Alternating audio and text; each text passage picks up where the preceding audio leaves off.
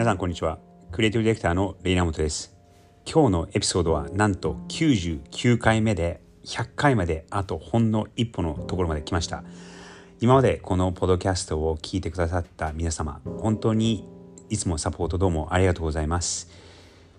トピックを毎日こう考えて数分ですけども話すというのは自分のこう思考回路を動かすためにもいいある意味脳みその運動になっているので、えー、それに付き合っていただき本当に感謝しております。毎週やり始めた Ask Me Anything も質問は毎回1回に絞ってお答えしているんですけどもやっぱり聞かれている割合が多いのでぜひ、えー、またどしどしと質問を送っていただければと思います。それではエピソードをお楽しみください。レイナモトでした。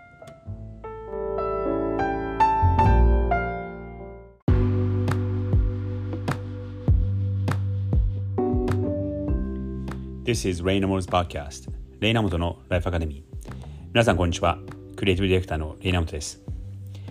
今日のトピックは Unconscious Bias 無意識な偏見ということについて考えてみたいと思います。この話のきっかけはですねあるニュースにまつわるんですけども数週間前セリナ・ウィリアムステニスプレーヤーの大スターのセリナ・ウィリアムスがマイノリティの人たち黒人だったりとか有色人種そして、えー、女性だったりとか LGBTQ の人たちでちょっとこう力がない地位にいる人たちのためのベンチャーファンドを立ち上げたそしてその人たちを支援するっていうことを発表したんですね。そのことがニューヨーク・タイムズあのニューヨーク・タイムズもうすご素晴らしい新聞ジャーナリズムをしているニューヨーク・タイムズがそのことについて記事を書いたんですけども実はその記事を書いた時に写真を使ってあったんですがヴィーナス・ウィリアムスの写真ではあを使ってしまったわけです。ヴィーナス・ウィリアムスは実は、えっと、セリナ・ウィリアムスのお姉さんで、えー、もちろん兄弟なので似ているところはあるんですけども背も違うし体格も違うしそして最近ここそうですね10年ぐらいは、えセリナ・ウィリアムスの方が全然上回っている順位なのでセリナ・ウィリアムスの方が世の中でもかなり目立っている。そうなのにでそしてあそこまで有名なのにニューヨーク・タイムズという天下のジャーナリズムの媒体がその記事を発表した時に間違った写真を使った。つまりこの黒人ということで、えー、多分その写真を選んだ人は、えー、黒人のことがちょっと分からなかったのかあの定かではないんですがしっかり見ずに見分けをせずに、えー、してしまった。それも一人だけではなくて多分何回もこう確認を受けるのに誰もそのことに気づかなかったっていうのはあまりにもありえない。特にニューヨーク・タイムズだとありえない失態だと思うんですね。そしてそのことに対してセレナ・ウィリアムスさんがあ私でさえまあ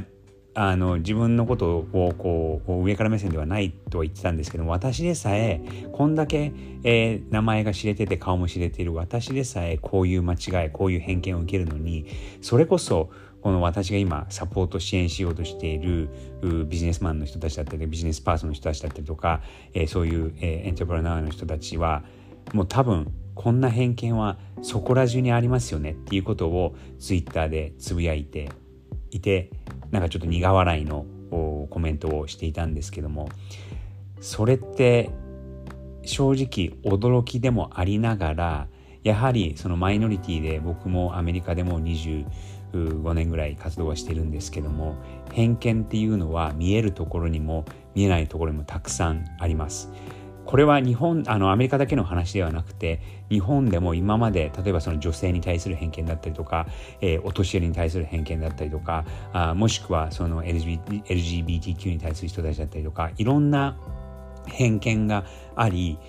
特にそのそうですねその偏見をこう守らなきゃいけないっていうのは日本でももちろんそれはあるんですけども今後こういうトピックがどんどんどんどん大切になっていきますしやっぱりその SDGs だったりとか、えー、ダイバーシティのことが、えー、いろいろこう騒がれ話題になってる今こういう考え方っていうのは見えないところで偏見が無意識のところで偏見がたくさん潜んでいるなと思います。これは一概にこういうことをするこういうことをすればえー、問題を解決するっていうわけにはいかないとは思うんですが例えば我々の会社の中ではアメリカのオフィスでもそして東京のオフィスでも定期定期的に、えー、外部の例えば DEI のエキスパートとかを呼んで、えー、そういうことをレクチャーしていただいたりとかあとアクティビティを自分らでやってそういうことに対する意識を高めるっていうことを地道にやっていくしかないのかなと思います。これはあの僕もそのアメリカで例えばそのアジア人としているいるんですけども例えばそのクリエイティブ業界だと、えー、アジア人がこのクリエイティブディレクターっていう割合が圧倒的に少ないんですね。これはあるアジア人のクリエイティブディレクターから聞いた話なんですけどもシンガポール人の人でその方はそのシンガポールで働いていてクライアントがヨーロッパから来た人だったらそうなんですけどもなんで君たちアジア人はこんなクリエイティビティがないんだみたいなことを平気で言われたそうです。確かにあのそういう偏見っていうのはこういまだにいろんなところで起きていてそしてなかなかそれは拭えないですし逆に僕がそのアメリカに身を置いてそしてクリエイティブなことをやってるっていうのはそういうとこに対する反逆精神っていうのも正直あるのかなとは思っています。なので、えー、世界にいる日本人たちの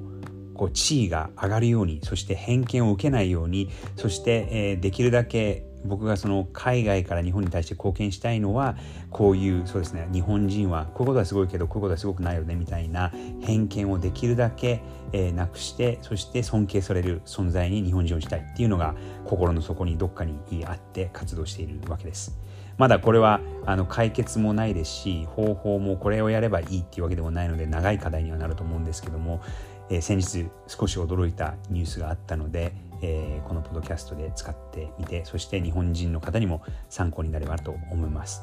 それでは良い1週間まだ半分ほどですが、えー、数日過ごしてください Have a nice week!